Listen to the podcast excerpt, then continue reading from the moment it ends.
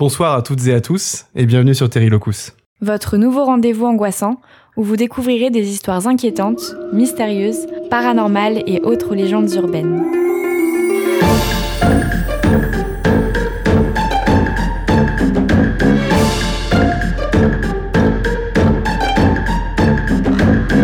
Aujourd'hui, c'est Halloween. Et pour l'occasion, nous vous proposons une promenade parisienne dans le jardin des Tuileries.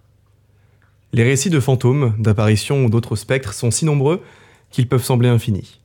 Il est toujours troublant de les entendre, d'autant plus lorsqu'ils nous sont racontés par notre entourage ou par des personnes que nous pouvons a priori croire. Car là est la difficulté.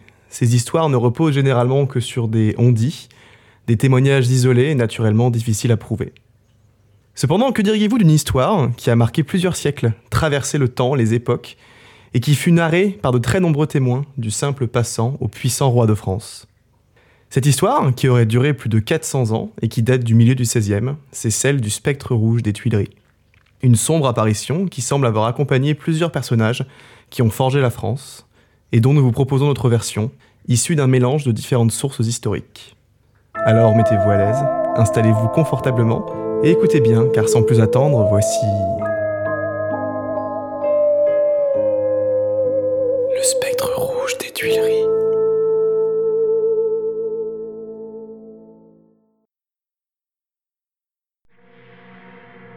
Vous le savez peut-être, à Paris, le jardin des Tuileries était jadis surplombé par son palais.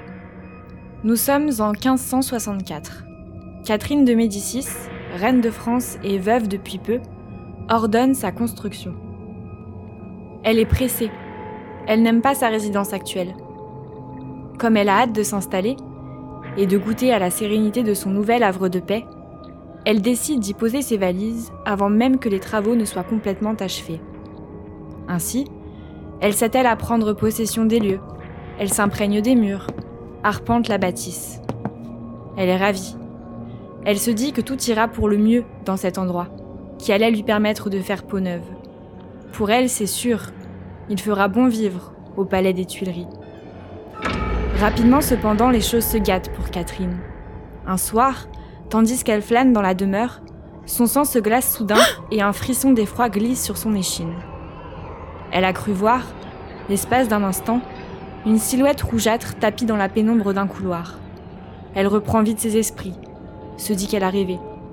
Sa conscience doit lui jouer des tours. Mais voilà que les jours suivants, elle est victime de cette même apparition, qui se répète, s'intensifie. Au détour d'une galerie, nichée dans l'embrasure d'une porte, se faufilant derrière une fenêtre, il y a l'ombre de ce diable qui déambule dans son sillage. Une ombre dont les contours se font de plus en plus nets d'ailleurs, à tel point que c'est bel et bien la figure d'un homme maintenant, drapé de son habit écarlate, qui terrifie Catherine. Hélas, cet homme, il ne lui est pas inconnu. Il s'agit d'un certain boucher du nom de Jean, surnommé l'écorcheur. Le hic, c'est qu'elle croyait s'en être débarrassée. Si Catherine l'avait d'abord embauché pour faire le sale boulot, autrement dit assassiner ses ennemis, au fil du temps, il avait fini par en savoir trop. Il était devenu gênant. Pour la sûreté de la couronne, il fallait qu'il disparaisse. Du coup, il y a quelques semaines, la reine avait commandé à Neuville, son homme de main, de s'en charger. Ce qu'il fit, le pauvre. Mais tout ne s'était pas exactement déroulé comme prévu. Une nuit, à l'abri des regards, alors que Catherine avait fait venir Jean aux Tuileries, Neuville l'avait filé dans le dédale des allées. À pas feutré, il s'était approché sournoisement de lui, jusqu'à entendre sa respiration se couper de stupeur après qu'il l'ait prié de se retourner.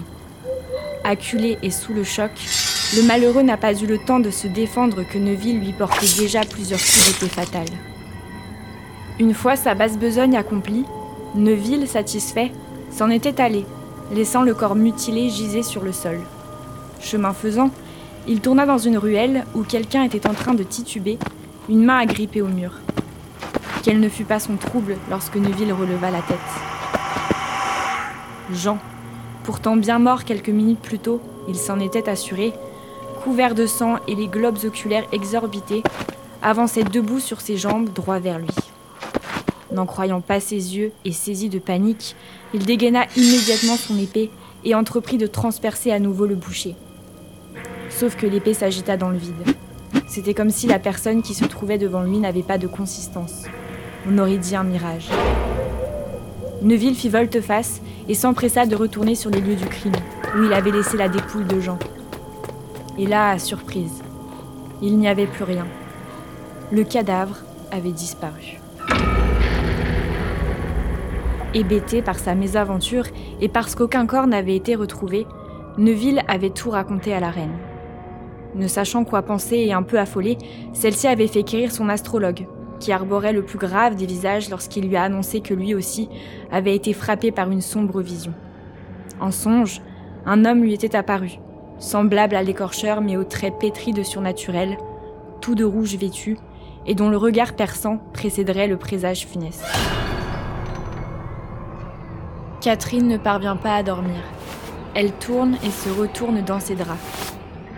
Finalement, elle décide de sortir du lit pour faire quelques pas afin de soulager son anxiété.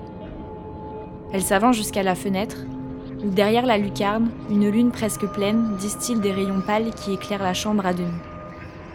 À peine a-t-elle le temps de se laisser happer par la contemplation du ciel qu'elle est envahie par une sensation plus désagréable encore que l'agitation dont elle était en proie. L'atmosphère est lourde. Elle pèse sur ses épaules. Elle perçoit une présence derrière elle. Elle ne va pas pouvoir y échapper, elle le sait.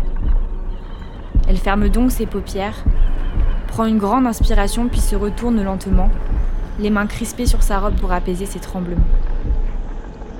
Lorsqu'elle les rouvre, elle n'est pas étonnée mais bien terrifiée de se trouver face à l'homme qui la hante depuis des semaines. Jamais encore il ne s'était tenu aussi près. Il est plus petit que la reine et pourtant, il la toise comme s'il pouvait l'écraser. Ses yeux sont comme des trous à travers lesquels on devine brûler des flammes, aussi rouges que sa cape et les boucles de ses cheveux.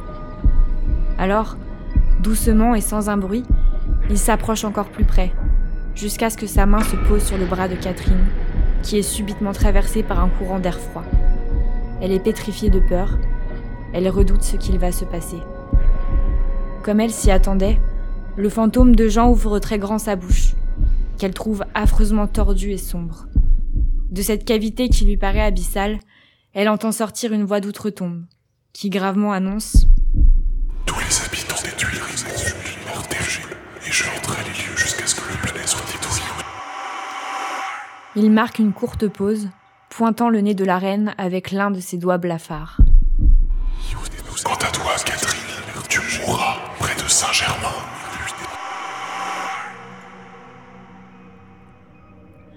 Un rictus mauvais accroché au bord des lèvres, il disparaît, aussi inexplicablement qu'il était venu.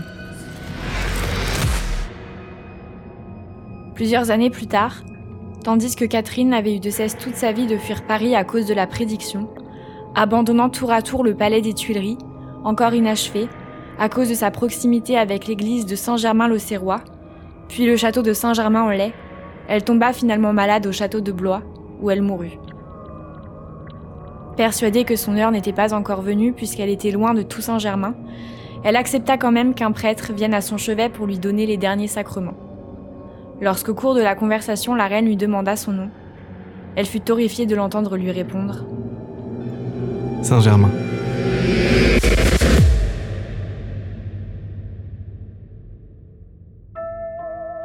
Cette histoire est bien sûr romancée et vous nous pardonnerez quelques libertés qui ont été prises dans le but de vous la raconter de la manière la plus plaisante possible. Quoi qu'il en soit, ça aura duré plusieurs siècles. Plusieurs personnes euh, l'auront vu, on lui prête des apparitions assez soudaines qui systématiquement veulent dire la même chose, quelque chose de mal se prépare. Plusieurs apparitions sont notables. On parle euh, de lui la veille du meurtre d'Henri IV, la veille de la mort du cardinal Mazarin, Marie-Antoinette également l'aurait aperçu euh, peu de temps avant son exécution. Elle l'aurait vu en personne et aurait eu si peur qu'elle en aurait parlé à sa femme de chambre, qui rapporte d'ailleurs l'histoire. Napoléon également, peu avant sa chute, l'aurait vu. Et enfin, on l'aurait aperçu quelques heures avant la mort de Louis XVIII. Quoi qu'il en soit, le dernier à l'avoir vu serait un concierge du Louvre, qui, lors de ses gardes habituelles durant la nuit, aurait aperçu une silhouette rouge, aurait tenté de le retrouver, il aurait disparu. Et pendant qu'il le cherchait, il aurait été interrompu par une autre lueur rouge, dans le ciel cette fois, qui venait des Tuileries, qui brûlaient. Pendant 48 heures, ce terrible incendie qui ravagea le palais a naturellement eu de nombreux témoins. Et nombreux sont ceux qui s'accordent pour dire que dans les flammes, une silhouette rouge à l'air mélancolique s'est faite engloutir par un ouragan de fumée. Depuis, plus de nouvelles du petit homme rouge des Tuileries. Maintenant, vous êtes prévenus si vous vous promenez euh, dans ce parc et que vous apercevez une silhouette rouge. Méfiez-vous, vous serez peut-être le premier à l'avoir aperçu depuis longtemps. Quoi qu'il en soit, les signes ne sont pas bons et vous lancerez peut-être une nouvelle série de 400 ans de prédictions du petit homme rouge des Tuileries. Dans tous les cas, un grand merci pour votre écoute de notre premier podcast. Nous espérons que vous avez passé un bon moment et que ça vous a plu. On revient au plus vite avec un nouvel épisode. Nous vous souhaitons une excellente soirée et un joyeux Halloween. À bientôt sur Terry Locus. Bisous